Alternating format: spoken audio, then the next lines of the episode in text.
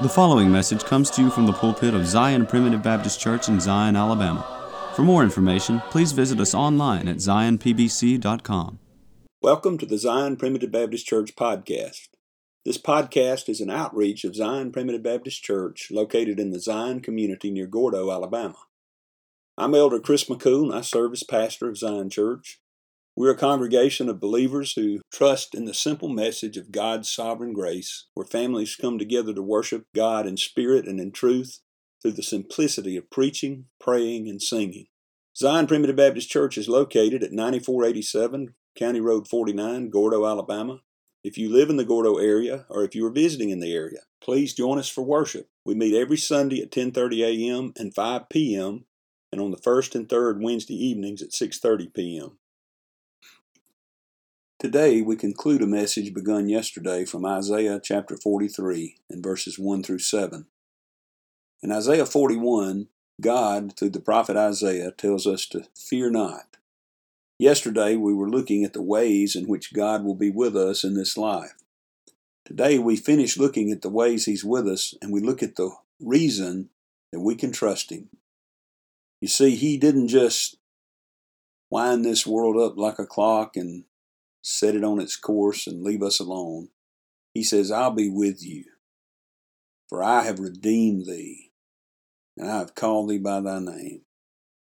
Because of this, we can trust him, and we don't have to fear when we face trials in this world. But first, we have a song selection that I hope you enjoy. After the song, please stay tuned for another message of God's sovereign grace from the Zion Primitive Baptist Church pulpit. In the dark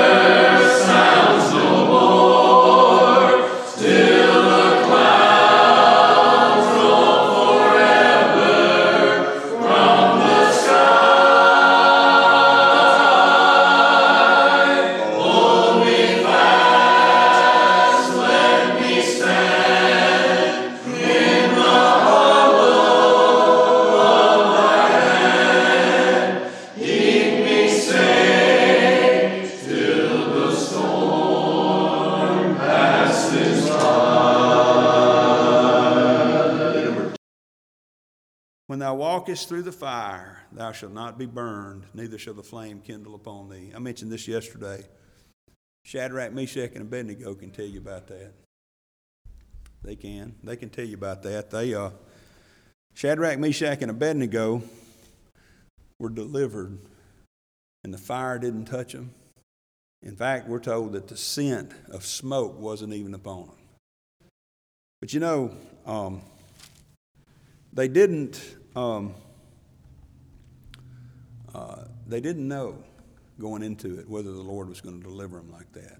And if you remember what they said was this. They said, We're not careful to answer you, King. This is the third chapter. You might turn back sometime and look at it if you want to. The third chapter of Daniel, he said, We're not, we're not careful to answer you on this matter, King. Our God is able. Our God, which we serve, is able to deliver us.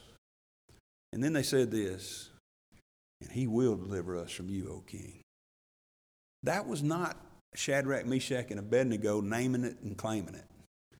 That wasn't Shadrach, Meshach, and Abednego having enough faith that the fire was quenched. They didn't know whether the fire was going to be quenched or not. I don't believe they had any faith that the fire would not burn them. I don't, they knew that God could, but they had no particular reason to think that He would. God hadn't come down and said, Hey, guys, go over there and don't bend down to this idol and, and I'll, I'll deliver you. God hadn't made any specific promise to them. They just knew that He was able. You know, I love that concept, remembering that truth. When I'm in the middle of a troubled time, when I'm in the middle, you know, we've been, we've, we've lost loved ones, you've lost loved ones. There's been times when, when I look at my loved one on the deathbed, the bed of affliction, and I know, I know in my mind, God can deliver him. God is able. Our God is able. But you know, it's not that faith that counts. It's easy to see the deliverance and have faith. They said, But he will deliver us from you. And then he, they said this, But if not, we're not going to bow down. See, that's the kind of faith we need to have. We need to have that but if not faith. You know, everybody's got the I, I see it happen and I've got faith, but we need to have the but if not faith. You know, Shadrach, Meshach, and Abednego didn't keep standing just because they knew that they were going to get to go through the fire and come back out. They thought they were going to die. But they said, it doesn't matter. God is going to deliver us. How is He going? How did they know that? Because they knew that even if they die, they're delivered into the very presence of the Lord Himself. See, over in the book of Hebrews, 11th chapter, we love the 11th chapter, don't we? We love a man by faith Abraham, by faith Isaac, by faith Moses. Think about all these that were delivered. Uh, we, and we get on down into, uh, into the latter part of that. And, you know, we talk about the prophets and David and Jephthah and Samuel and it says in verse 33 of Hebrews 11, who through faith subdued kingdoms, wrought righteousness, obtained promises, stopped the mouths of lions, quenched the violence of fire, escaped the edge of the sword, out of weakness were made strong, waxed valiant in fight, turned to flight the armies of the aliens. Women received their dead, raised to life again. I love that part. That's a good movie, isn't it? That's a good, you know, you young folks don't get this. That's a good Arnold Schwarzenegger movie, isn't it? He's always going to be delivered. I remember one movie where there was just no way he could get out of it. He was on a plane, all tied up. He got off, he jumped off the plane, Brother Glendon. He got out with no parachute. He got out and he beat everybody. He, he escaped, you know. Man, that's a wonderful, but we all love that, right? But what about the rest of this? Listen to this. And others were tortured not accepting deliverance, that they might obtain a better resurrection. They knew what was best, they knew what was better out there. Others had trial of cruel mockings and scourgings, yea, moreover, of bonds and imprisonment. They were stoned, they were sawn asunder, were tempted, were slain with the sword, wandered about in sheepskins and goatskins, being destitute, afflicted, tormented of whom the world was not worthy. They wandered in deserts and in mountains and in dens and caves of the earth. I like to be the Abraham and the Isaac and the Shadrach and the Meshach and Abednego, but I don't. What about these folks? You know, they're not put on any lesser plane. God didn't say, well, others that didn't have as much faith weren't delivered, you know. Now, I'm, I'm, I don't, I, you, you know, I don't normally name people out in the religious world, but I'm to name, this, I name this person because I believe he is preaching a devilish doctrine. The Joel Osteens of the world don't get this. They don't get this. The name it and claim it prosperity gospel crowd doesn't get this. See, according to them, there should have been something here. Say, now, if they'd have had enough faith, they could have been just like Shadrach, Meshach, and Abednego. But that is not the case. These were faithful children of God. In fact, the writer here of Hebrews says the world was not worthy of them. Amen. I echo that. Now, listen, God's just told us here, I'll, I'll be with you, and the rivers won't overflow you, the fire won't burn you, the flame won't kindle upon you. What does he mean then? What's that promise all about? Well, there will be times in your life, child of God, when you will be delivered in this physical, material world. There have been times in my life I have been delivered. There will be times when you're not delivered. There may come, there will come a time when death will overtake you. It may be a peaceful death. It may be a fiery crash. It may be some horrible situation of great suffering. But you know what? When you, not, not your body, not, not this physical body that you're in, you, child of God. You know, he tells us in 2 Corinthians chapter 5, there is a new creation within you. And I want to say to you, beloved, that is the real you. That is the real you. Yes, I get it. We're housed in these bodies, and these bodies are part of us, and these bodies are going to spend eternity in heaven when the Lord comes back. He's going to change these vile bodies into body like unto His. But the real you, listen, there's not a river on this earth that can touch the real you. There's not a flood in this plain, this sin cursed plain out here, that can overthrow the real you. There's not a fire in the depths of hell that can kindle against the real you. You see, I realize he's talking primarily about actual deliverance here in this life, but just like Shadrach, Meshach, and Abednego said, he's able and he will deliver one way or another.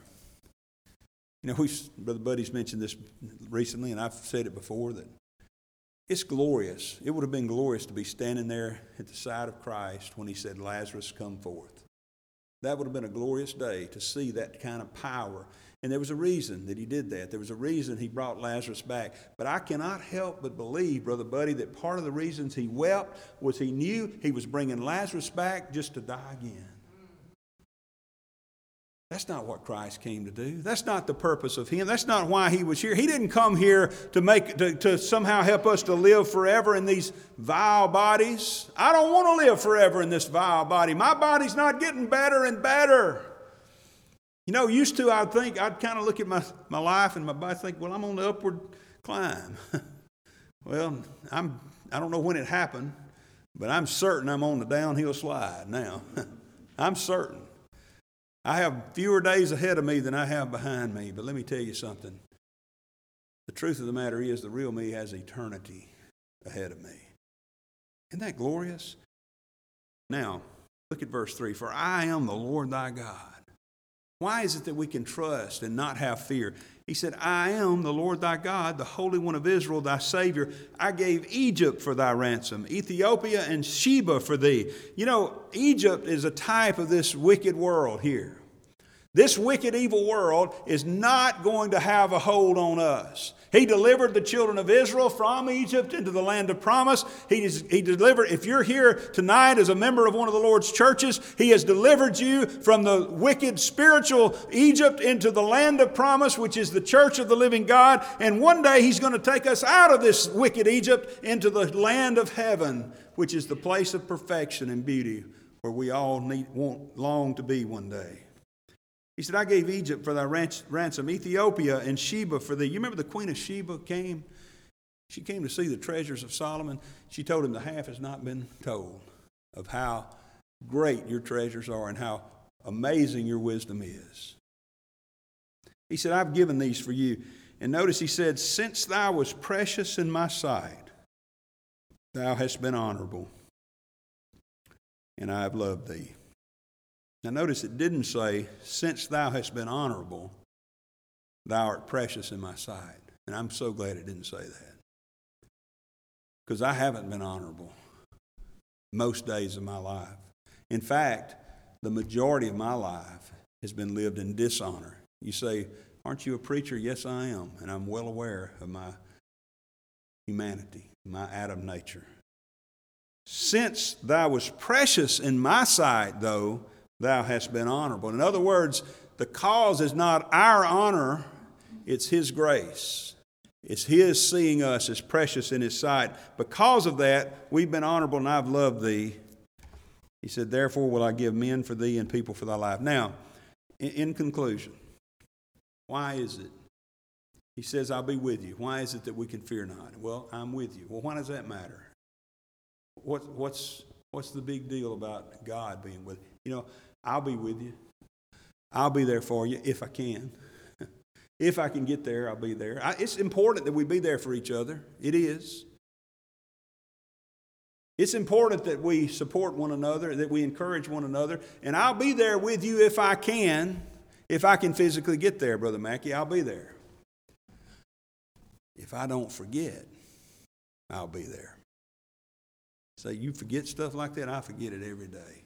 I'm telling you, this old mind of mine is the further I get along in this world, the less I can retain. Had somebody call me one time say, Preacher, I'm so thankful for what you've been praying for me about because it worked out. And I couldn't remember for the life of me what I was supposed to be praying about. I don't say that to be prideful about it. I'm ashamed of that. If I don't write it down, I can't remember it anymore, Brother Glendon. I just can't.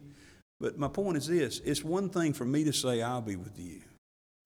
It's another thing altogether for God to say, I am with you. Because you see, he gives us his credentials right up there in verse 1. He says, Now thus saith the Lord that created thee. I think one of the primary characteristics of Godhood is the ability to create. If you want to ask if somebody's a God, if you want to ask if some idol is a God, ask them what they've created.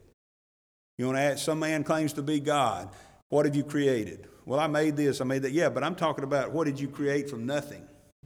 See, the primary characteristic, one of the primary characteristics of our God is that He is the creator God. In the beginning, God created the heavens and the earth. See, that creation, that create that ability to create denotes that if you wondered who's God and you want to compare the ones that claim to be God, look for the one that can create. and then you found the right God. See, He's the one that created us. He said, I'm the Lord that created you. He said, I'm the one that formed you, O Israel. Fear not. Now, why else should we fear not? Yes, He's going to be with us here. Yes, He's going to be with us through the flood and the rivers. But it's better than that, child of God. Here's why you can fear not. Fear not, for, see, it's pointing us back. Why? It's almost like somebody said, Why, why don't we have to fear, Lord? Fear not, for I have redeemed thee. I have redeemed thee. You see, the Lord has done this. We don't believe here that it was me and God that got, that got me saved. We don't believe that it was God plus the preacher, God plus the gospel, God plus good works, God plus baptism. It was God. I have redeemed thee. Not I will redeem thee if, not I have redeemed thee but. I have redeemed thee. I am your God. And he tells us later that I, even I, am the Lord in verse 11, and beside me there is no Savior. I'm so thankful to know that. I'm so thankful that God doesn't put the title of Savior upon me, either to save you or to even save myself. I can't do either one. He says, I have redeemed thee. But I mentioned this morning about the fact that sometimes I get to thinking about the electing grace of God as if a, a man at the feed store were to take a scoop and go down there when you want a sack of feed and just stick it in the feed bin and pull it up and dump it in the feed sack. and take another scoop and put it, pick it up and put it in there. I, I get to thinking about it sometime like that, that, oh, there's a people out there. And there is. There is a people, a multitude that no man can number out there that God has saved. He is chosen in Christ before the foundation of the world. Christ died for them, and He will quicken them in time. But it doesn't work that way. I mentioned that this morning. I mentioned it yesterday morning. Because he goes on to tell us it's not some impersonal choice that God made of just grabbing up. He saw a bunch of humanity down there and said, Let me grab a bunch of them before they get gone. no, he says, I have called thee by thy name. Thou art mine. I have called thee by thy name. Thou art mine. I've said this before uh, about the preacher that made the statement that I believe Christ would have died for me if I'd have been the only one in the covenant of grace. Isn't that amazing? Isn't that amazing? And you know, part of eternal salvation, you know what part of it is? Part of it is the new birth. God didn't, you know, God the Father was primarily active. I know they all, the Godhead worked together, but primarily God the Father was active in electing his people, choosing his people in, in, Christ before the foundation of the world. God the Son was primarily active in the redemptive work and going to the cross and dying. And God the Holy Spirit is primarily active in quickening one and making one alive, although we're told that it's the, it's the, the voice of the Son of God, and the Son of God and the Spirit are the same as, along with the Father. Sometimes we think about the first two and we forget about the last being part of the eternal salvation process. And all that process is in the hands of God. So I want you to think about this this morning, this evening, as we bring this to a close.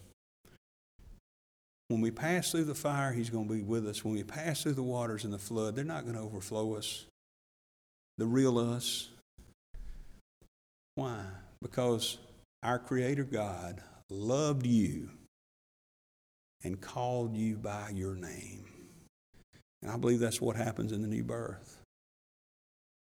I believe when the time comes, which is fixed in the mind and purpose of God, to born you again, we're told in John chapter 5 and verse 25 that verily the hour, hour is coming and now is when, when they which are dead shall hear the voice of the Son of God and they that hear shall live.